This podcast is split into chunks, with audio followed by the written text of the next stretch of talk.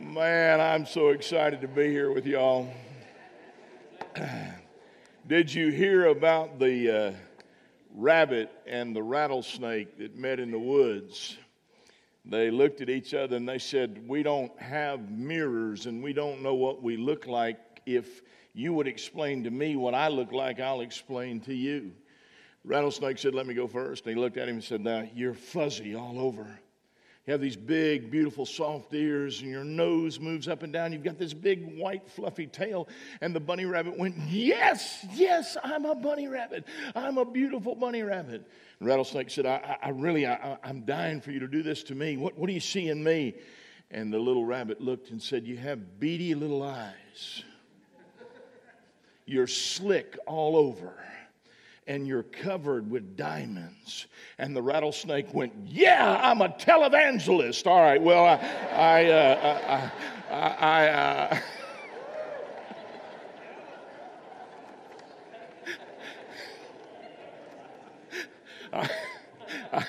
I, am an evangelist, but I'm not one of those, all right? Uh, oh, my. It's so good to be back here at Pitts with your precious staff. And uh, I, I will tell you this I've really enjoyed your men. Ladies, thank you for loaning them to us for this weekend. It's been a wonderful time.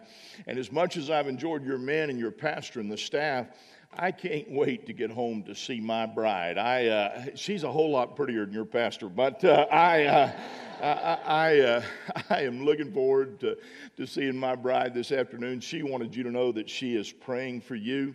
The information that you had, I wish you'd take it home. Don't just discard it, read it, pray for us. Uh, we're in the largest transition we've ever been in our ministry, I believe, to do the greatest things we've ever done in our ministry. Follow it up on the website, see uh, the great things that God is doing. Pray for all of our events coming up. We have a big Daughters of the King event for uh, middle school, high school, and college age girls. We have a, a great day called Mighty Men of Valor, March 28th. My friend, Dr. Johnny Hunt, will be back speaking for us that day. Just a great day of outdoor activities for men. Uh, much like what you did yesterday, and, uh, then all of our camping and summer camp programming, you pray that way. I want you to take one thing out of that pack and utilize it this morning. it's the, the card in that pack that says, Who's Your One? I just want you to hold on to that pack or that card through the message. Uh, I, I, know you know some of, of the, the passion behind Who's Your One. Uh, God is using Brother Johnny Hunt in a powerful way, going all across this nation to spread the passion of reaching one person with the gospel of the Lord Jesus Christ. And I believe we're going to utilize that some this morning. If you have in your Bible Hebrews chapter 4, it's the very passage that uh, we've been settled in on all weekend long. Hebrews chapter 4 and verse number 12, a verse that's very familiar to most of you. Hebrews 4 and verse number 12. Do you have that in your Bible? And if you don't, uh, it might be on the screen, I don't know, but Hebrews 4 and verse number 12, a great verse. If you're physically able, out of the reverence the reading of God's word that radically changes lives, could you just rise to your feet?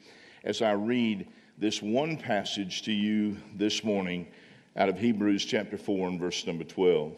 The Bible says, For the word of God is quick and powerful, sharper than any two edged sword, piercing even the dividing asunder of soul and spirit and joints and marrow, and is a discerner of the thoughts and the intent of the heart. Before you're seated, listen to this careful. God identifies the word of God with the sword. I've showed the men this weekend the gladius, the two edged Roman sword that those men uh, understood were, were brutal weapons of warfare. The Bible says in Ephesians 6 17, and the sword of the Spirit, which is the Word of God. He identifies this great and mighty sword, the Word of God, as something that cuts deep and does the work. The Bible will answer every spiritual and every moral question you ever ask. It was amazing. I, I turned the TV on in the motel this morning and listened to Dr. Stanley, and Dr. Stanley was talking about the power of the Word of God and how it will answer every question. The truth is, when we open the Bible, indeed God speaks to us, and 90% of the will of God for my life and your life is clearly recorded in the Word of God. Now, with that as the foundation, I want you to be seated and I want you to give me the next few moments of your life, and let's just concentrate as we try to maybe maybe bring to a conclusion what God has been doing in our hearts this weekend and what a a, what a privilege it's been to be with you and be a part of this. But the question that, that came in my mind when I began to prepare for this weekend was the simple question of how in the world do I take the knowledge of the Word of God and put it into practice in my life? How do I take this incredible, inspired, inerrant truth from God Almighty, and how do I take the truth of that word and put it into my life? Do I really believe that this book will answer every spiritual and every moral question that I ever ask? As I began to read, I read John 13, 17, and Jesus looked at his people there that day, his men, and he said, Happy are ye if you do these things. Now, it's not that you have to do things to get saved, but once you're saved, the joy comes in following the truth of the Word of God, doing what God says. There is no power, there is no victory outside of honoring what the Word of God says. Jesus was troubled and he looked at uh, people of his day in John chapter 6 and verse 67, and he made the saddest statement I think that Jesus possibly could have made. He looked at them and he said, Hey, will you also go away? Let's take a quick survey. How many of you know somebody that at one time seemed to have a, a resemblance or a passion for Christ? They seemed to have a deep love for Jesus Christ, and today they are miles away from that one that they once had a passion for. Anybody in this room know somebody like that? Listen, Jesus would look out today if he were here with us and he would say, Listen, I'm begging you, will you also go away, or will you find a way to allow the Word of God to become practical in your life? To where you'll do great and mighty things. I, I've been blown away all weekend long by how so much of what has happened has feathered together with the thoughts that God's laid on my heart for this weekend. You know, Jeremiah, that Old Testament prophet in Jeremiah 20 and verse number 9, he said, But his word was in mine heart as a burning fire shut up in my bones. How in the world does that happen?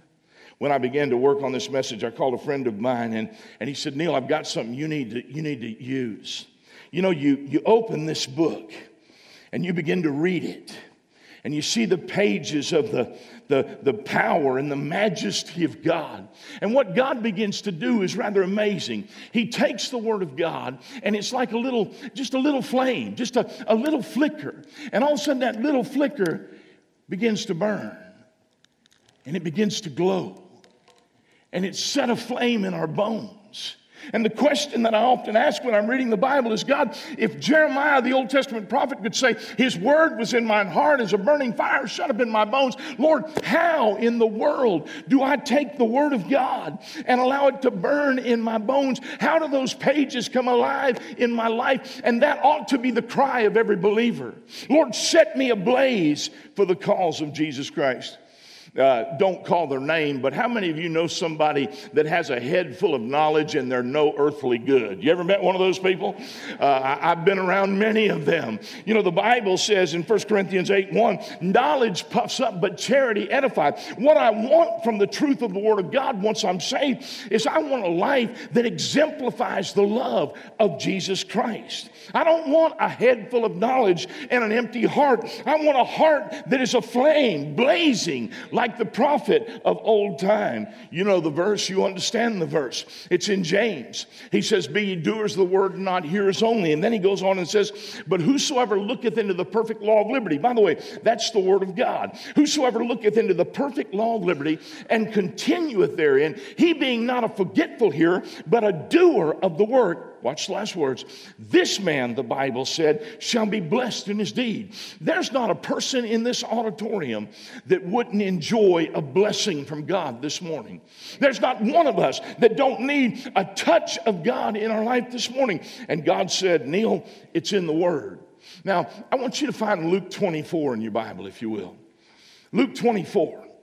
What, what has already transpired? The Savior has stepped out of heaven's glory. He was placed in the womb of a virgin named Mary, conceived by the Holy Ghost.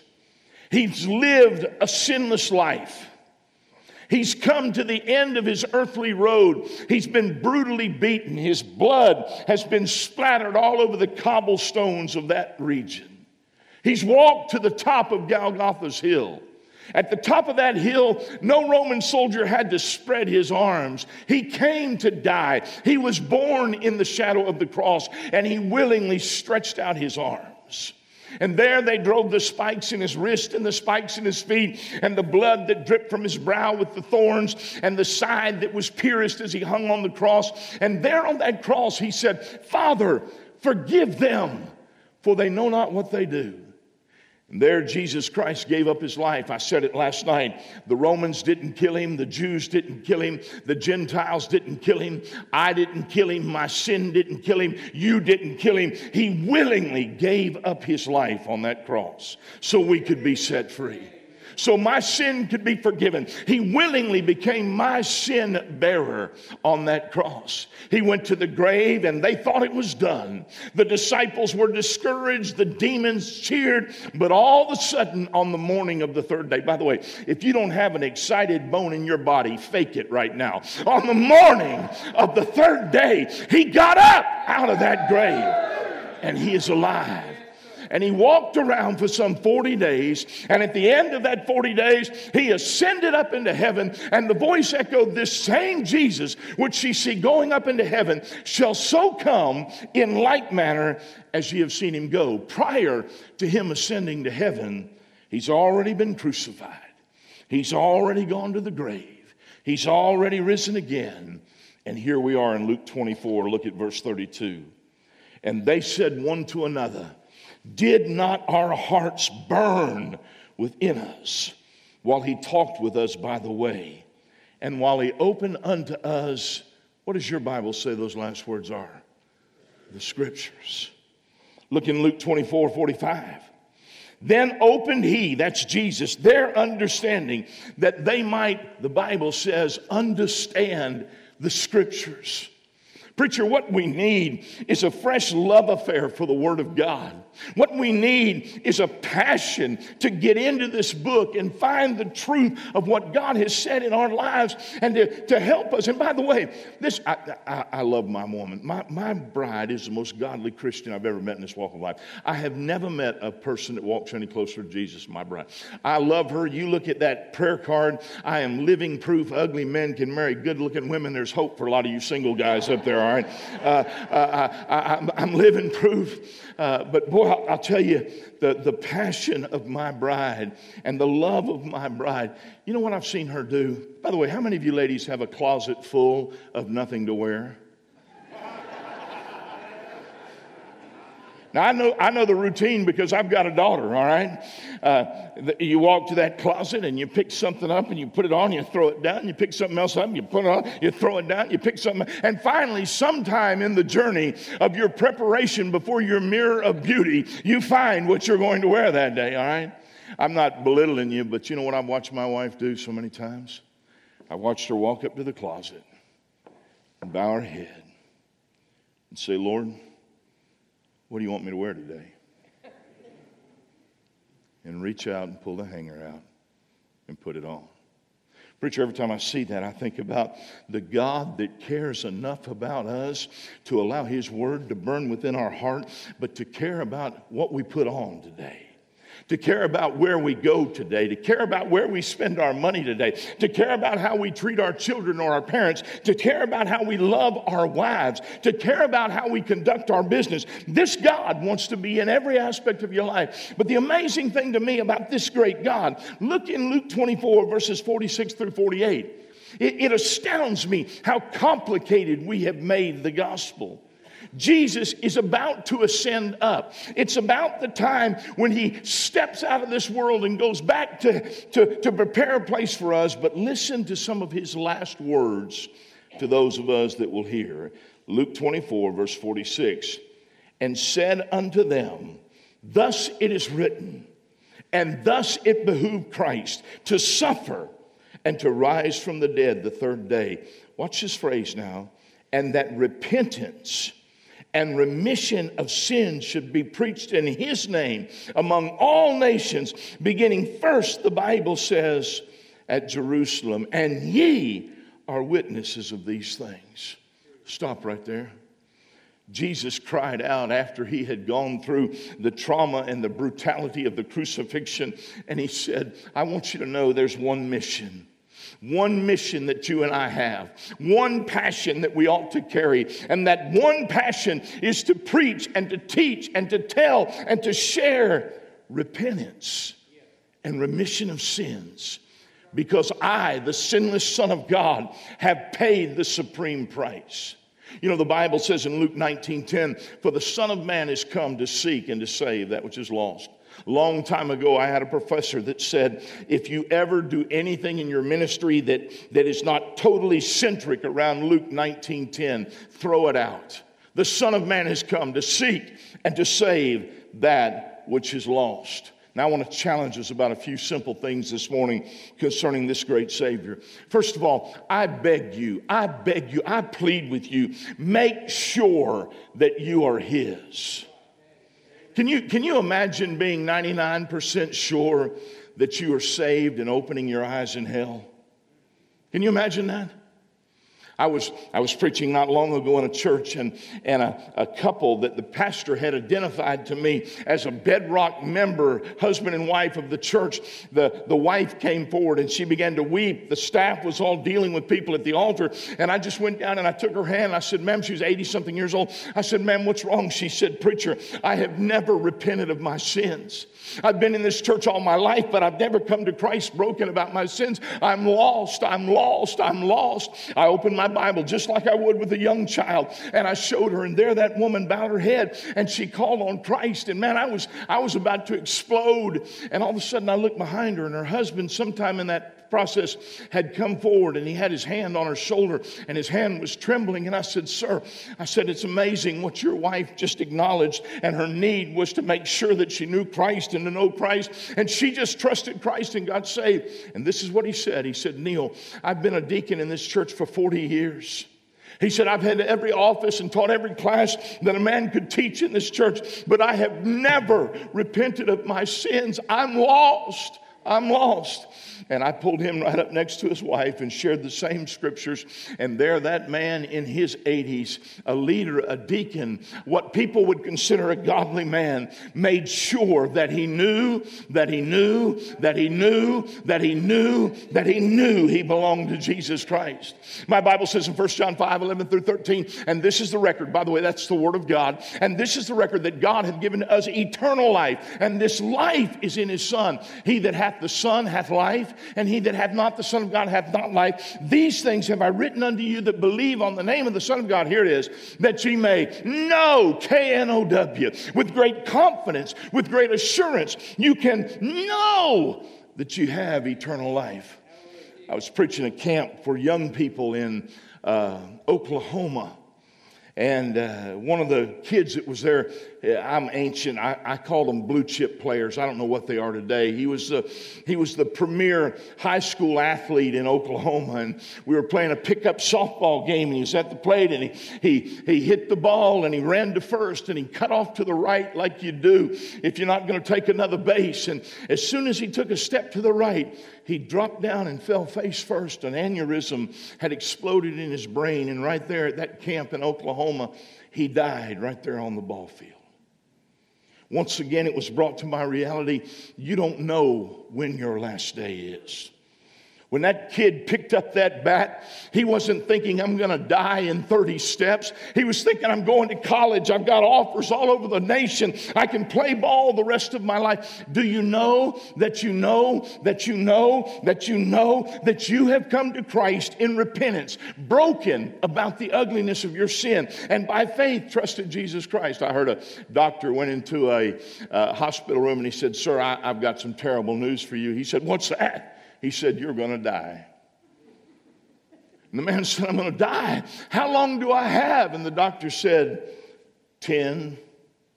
And he said, 10 what? 10 days? 10 months? 10 weeks? 10 years? What do I have? And the doctor said, 9. do you know the reality and the truth is we're headed there? And eternity is too long to be wrong.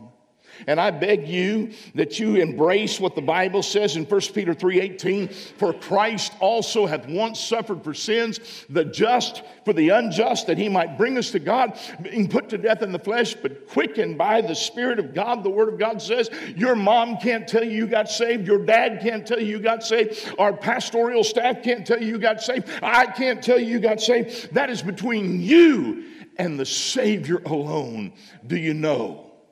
By the way, you know what I know? I, I, I, am a, I'm a rookie at this, but I've, I've been preaching 41 years this year. And I see in eyes as I scan this auditorium, there's many people with question marks in your heart. Have I ever really come to Christ on His terms? Do I really know Him? Preacher, I'd plead with the precious people here why would you walk out of this door and have something as eternal and significant as eternal life not settled? Repentance is an urgent call.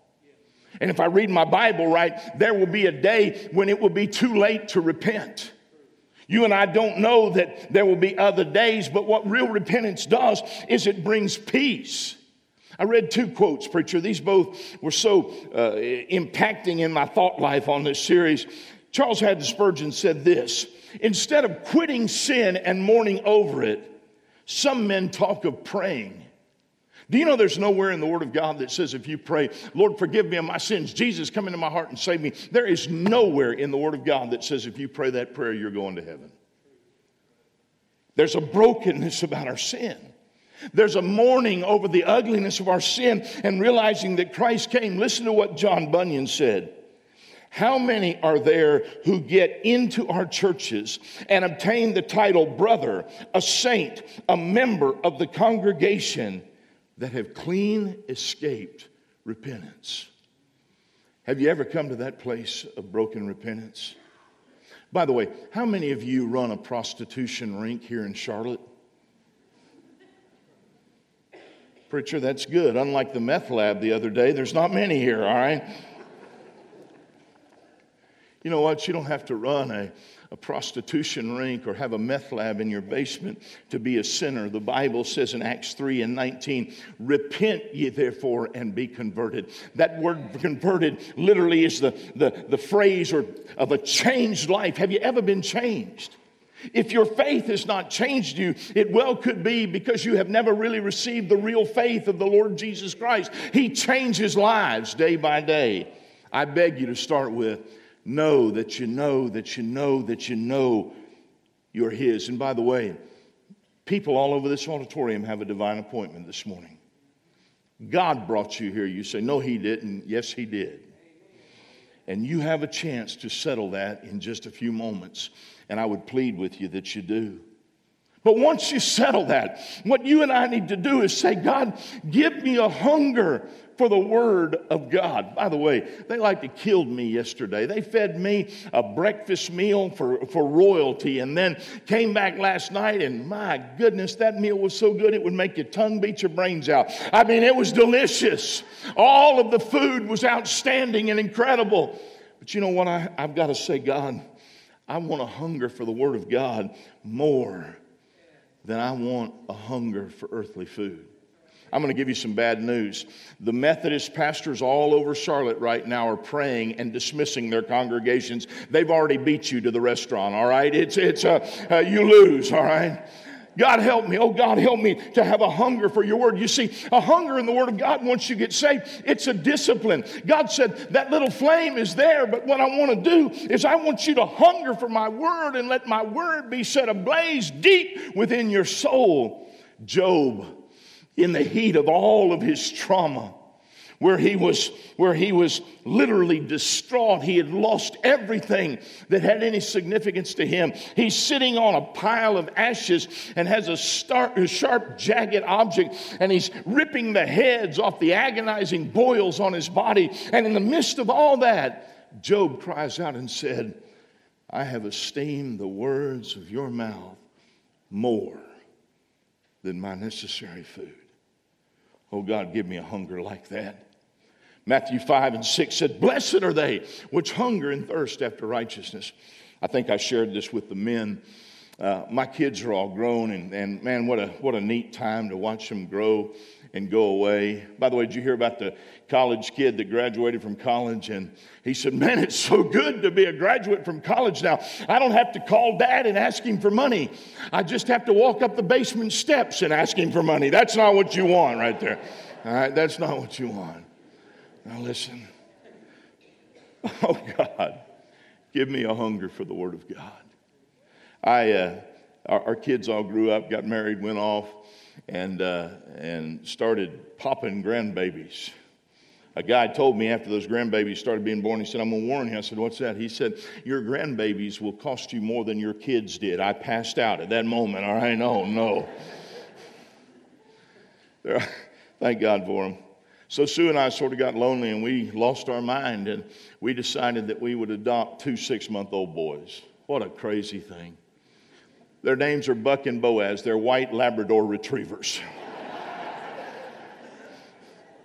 We adopted them at six months old. They're now five years old. They each weigh about 85 pounds. Buck is my dog. He's the hunting dog. Boaz is my precious bride's dog, and he's stupid.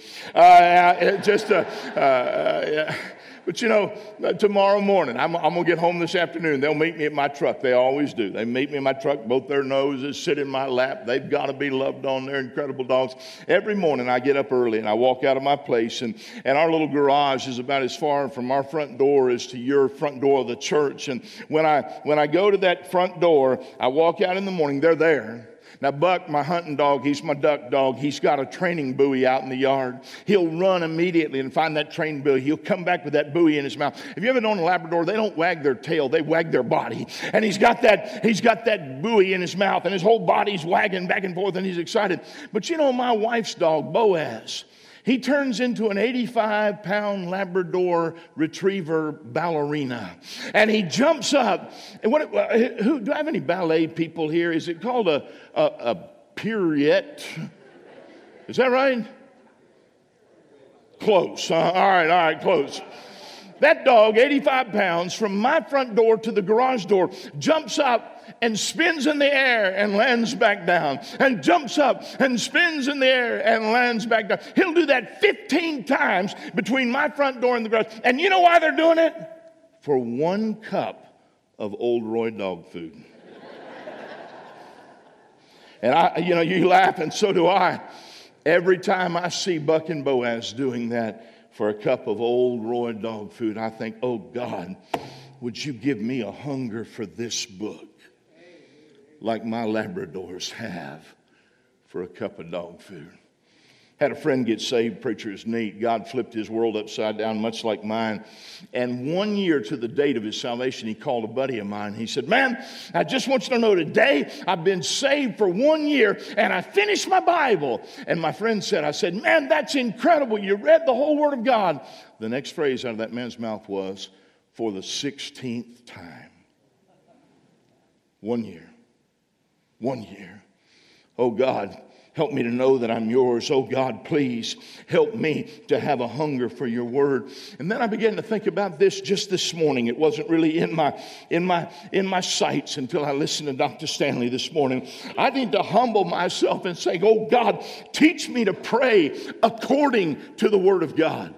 You know, most of you have uttered a prayer in this room, but are you aware that if we utter a prayer and it cannot be validated by the truth of the Word of God, it is a ungodly, a sinful prayer? We pray by the Word of God. We pray the Word of God. We pray by saying, God, humble me to know the Word of God enough to pray according to your will. I'm going to see how smart you are in Charlotte, North Carolina. Now, I, I live in mouth of Wilson, Virginia. I can tell you that we are a community of intellectuals. Because we can do this, I'm going to see if you can. Would you please spell the word bold? I'm a little bit worried about y'all. You need to come to Mouth of Wilson, all right?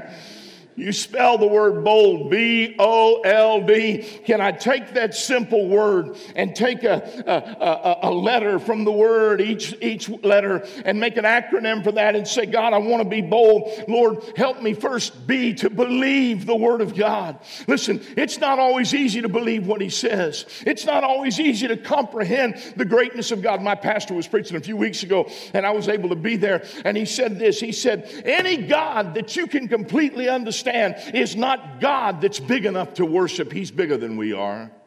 God, help me to believe the Word of God. The Bible said, as we read this morning, the Word of God is quick and powerful, sharper than any two edged sword. God, help me not only to believe the Word of God, but God, help me to obey the Word of God. Please hear this. I say this so often when I'm preaching to young people. You know, biblical obedience is immediate, anything else is sinful. When God speaks, that's when we're to respond. And I need to say, God, not only help me to believe the word of God, but Lord, help me to obey the word of God. Wherewithal shall the young man cleanse his way by taking heed thereto according to thy word with my whole heart have I sought thee. Oh, let me not wander from thy commandments. Thy word have I hid in my heart that I might not sin against thee. What do you need to obey God about? Is your salvation? Is there a question mark in your heart about that you know, that you know, that you know, that you know? Is there sin in your life as a believer? My friend Johnny Hunt always says, Are you walking at a guilty distance? Is there some kind of sin? I got to tell this story. My wife is a very refined lady. Nobody can believe that she would marry me. All right? Uh, she's dignified, she's refined, she's elegant. And I about fell out of my chair. We went to someone's home to eat a meal one night.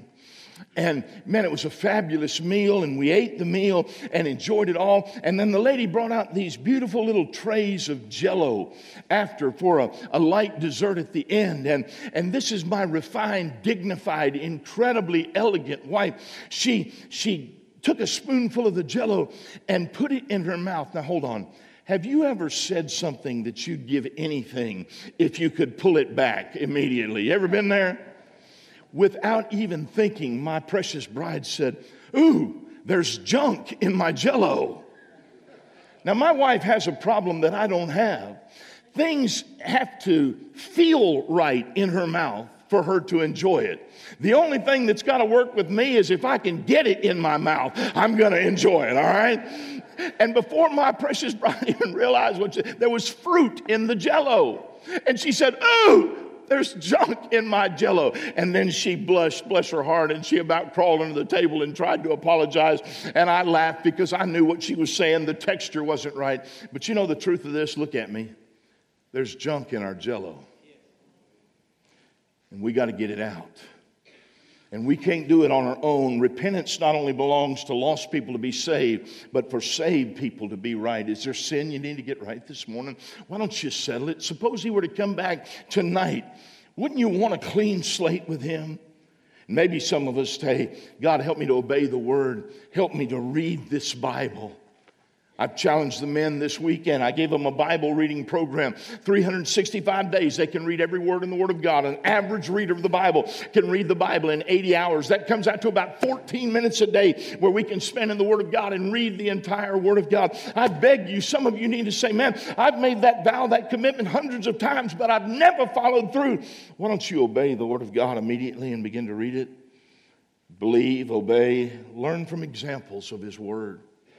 You know, when you read in your Bible in 1 Corinthians 10 11, it says, Now these things happened unto them for examples. When I read my Bible, I see incredible people like Mary. Ladies, I can't even comprehend this how God would reach out and choose one woman in all of history to bear the Christ child. What an incredible lady. I read men in my Bible like Joshua. He's one of the few men that you don't see negative character uh, uh, flaws written in him about the Word of God. What a man. But you know what? I have a little trouble relating to Mary, and I have a little trouble relating to Joshua because I'm messed up. By the way, if you got it all together and there's no sin in your life today, let me tell you what you are. You're a liar. We all have problems. And so God put the bad and the ugly in the Word of God. Now, I'm not proud of this preacher, but I can relate to Abraham and his lying. I can understand a little bit about David and his, his draw to adultery, or Paul and his murders, or Peter and his denying. And what I need to do is say, God, would you give me a hunger, a fire for the Word of God, and let me learn from the examples in the Word of God so I don't go down those paths and have that pain. Finally, by the way, I told the men when a Baptist preacher says finally, that's the biggest lie any preacher ever tells, all right? finally, believe, obey, learn from the examples. And then finally, and I beg you, declare His word. Can, can I ask a question right now? How many of you know somebody that you love, you care about? It's a family member, a son, a daughter, a mom, a dad, a parent, a grandparent. It could be a neighbor. It could be your neighbor on the right, the left, the front, behind. It could be a, a work associate. It could be someone in your family. I don't know. How many of you know someone, if the Lord came back right now, they'd be left behind, or if they died, they'd open their eyes in hell? Would you raise your hand right now? Hold them up high. Preacher, would you look across this auditorium at the number? Balcony, hands are up all over the balcony. I beg you? Will you take this simple, simple little card? Who's your one? Preacher, I'm not talking about winning a nation to Christ. I'm not talking about winning a country to Christ. I'm not talking about winning a state to Christ, nor a city to Christ, nor a community, nor a neighborhood. I'm talking about having a burden to win one person in the next 12 months to Jesus Christ. I want you to begin to ponder who is that one person? Would you be willing to write their name down on this card? Kevin, I want to tell you something. You, you know this, you've heard me preach enough. When I got saved, nobody in my family knew the Lord. Nobody. Mom, dad, sisters, aunts, uncles, grandparents, nobody. I, I, was, I was a literal example of an American pagan, knew nothing about the Word of God. Over the years, it's been so neat watching my bride lead many of them to Christ. I've had the privilege to lead many of them to Christ. But you know, there's one in my family that every time I stand up and preach, my heart breaks for. And that's my daddy. He's 89 years old. He's never been saved. If he died today, he'd open his eyes in hell. He's a self made man. He's a hardworking man. He thinks he's got it all together on his own. And every time I stand up and preach, literally, I close my eyes and I see my daddy's face. You want to know who's on my card? It's my daddy. I wonder how many of you have a daddy that needs the Lord, a mother that needs the Lord, a husband, wife that needs the Lord, a son or daughter that needs the Lord, a neighbor. Will you spend a second right now? And just write that one name down on your card. You have somebody? Will you write it down? Will you ponder it? Will you think about it? As you're writing it down, the Bible says, But ye shall receive power after that the Holy Ghost has come upon you. God promised He would empower us. This card that they laid out, it has scriptures that you can pray every day of the month for that person that is lost. You can keep that little, little card in your Bible as a reminder daily when you go to the Word to pray for them. The Bible says in 2 Corinthians chapter 4, 3 and 4, but if our gospel be hid, it is hid from them that are lost, in whom the God of this world, that's Satan, in whom the God of this world hath blinded the minds of them, lest they believe the light of the glorious gospel of Christ. I beg you to hear what Psalms 126, 5 and 6 say in the Word of God. It says, They that sow in tears shall reap in joy, and he that goeth forth and weepeth, bearing precious seed, that's the Word word of God, shall doubtless come again with rejoicing, bringing his season with him. Can I tell you, when I have the privilege of seeing my daddy saved, you're going to hear the shout from Maltha Wilson, Virginia and you ought to believe God and beg God. And you say, Well, what happens if I lead them to Christ before 12 months? Then get another one and go after them. Man, what a joy. Listen, church growth is not because a church split down the road and we get new members. Church growth is because we see new people born into the family of God and we help them follow in believers' baptism and we begin to let them grow and then they go and reach a lost and dying world. Let me, let me conclude. Oh God, help me to have a hunger and a thirst for the Word of God What changes do you want me to make? Lord, help me. I, I don't know how to make these changes. Lord, I want to make right biblical decisions in my life. Lord, what scriptures can I memorize so I can walk with you? Here's the beauty the Word of God is a sword, and it cuts. Stanley, Dr. Stanley said this this morning. He said, You know the reason people don't like the Bible? Is because the Bible reveals our sin. Couldn't be said any plainer than that. The sword cuts. And, preacher, what it does is it cuts to remove anything that doesn't glorify Christ in my life.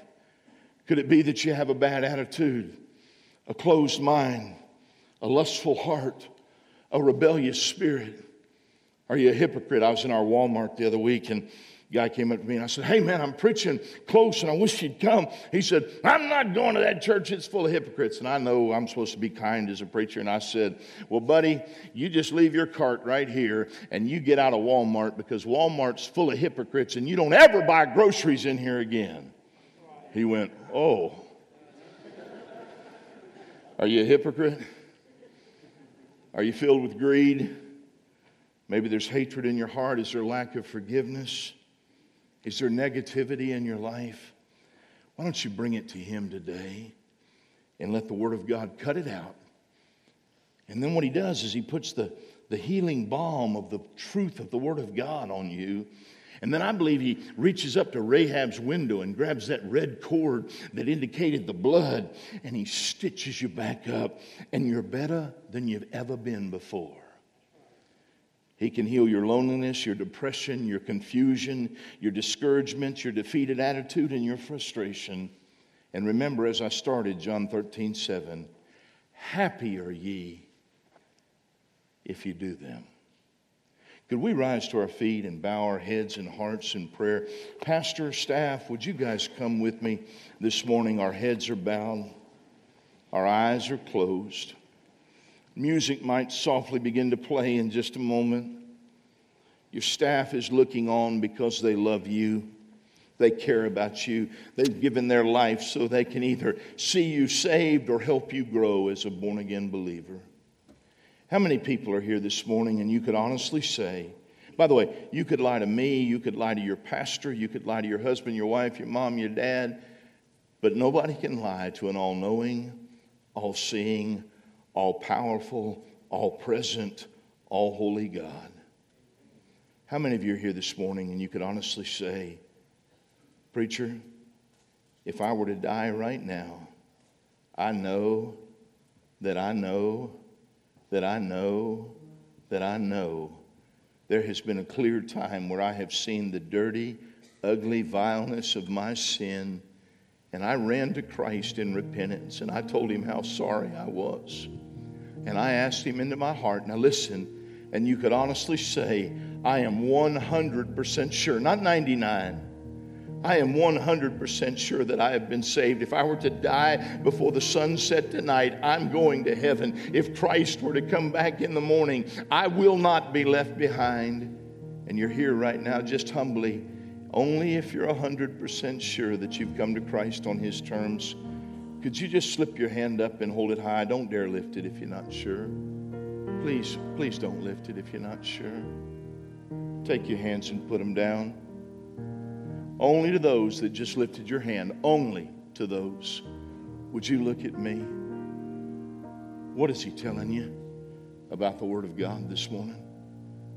Does it burn within your bones? Do you need to get the junk out of your jello? Do you need, do you need a passion for the word? I beg you in a moment in this invitation. This altar is wide open and we can find a place. And if you can't kneel, there's benches on the front and we can just do business with the Holy God concerning the everlasting, eternal, inspired Word of God. Bow your head if you would. Preacher, this thrilled me even more. There were so many people in this room, both on the floor and in the balcony that were honest, they were not going to lift their hand. You don't know. Oh, you've done everything we as preachers have told you to do. You've walked aisles, prayed prayers, had emotional moments, gone through catechisms and confirmations, taken communion. You've, you've been baptized. You've done it all. But there's a question mark in your heart. You know what's so beautiful, preacher? The Lord is lovingly knocking at your door saying, Let's settle it. Let's quit living in doubt and confusion. Let's settle it this morning. If you're here and you're honest enough and unable to lift your hand that you know, that you know, that you know, that you know, why not right there where you stand? You call out to Christ. By the way, nobody in this auditorium has to hear it. He hears the heart. It's not the words you pray, it's the intention of your heart. You say, Well, do I need to make it public? That'll come later. But if you're not sure it's not settled in your heart, why don't you, right now, as you stand there with your head bowed, I just, I just pulled out one of Dr. Graham's great tracts about step to peace with God. I'm just going to read this simple prayer that Dr. Graham used to see millions come to Christ. If it's not settled in your heart right where you are right now, why don't you just pray, dear God? Tell him that. I know that I'm a sinner. I want to turn from my sin and ask for your forgiveness.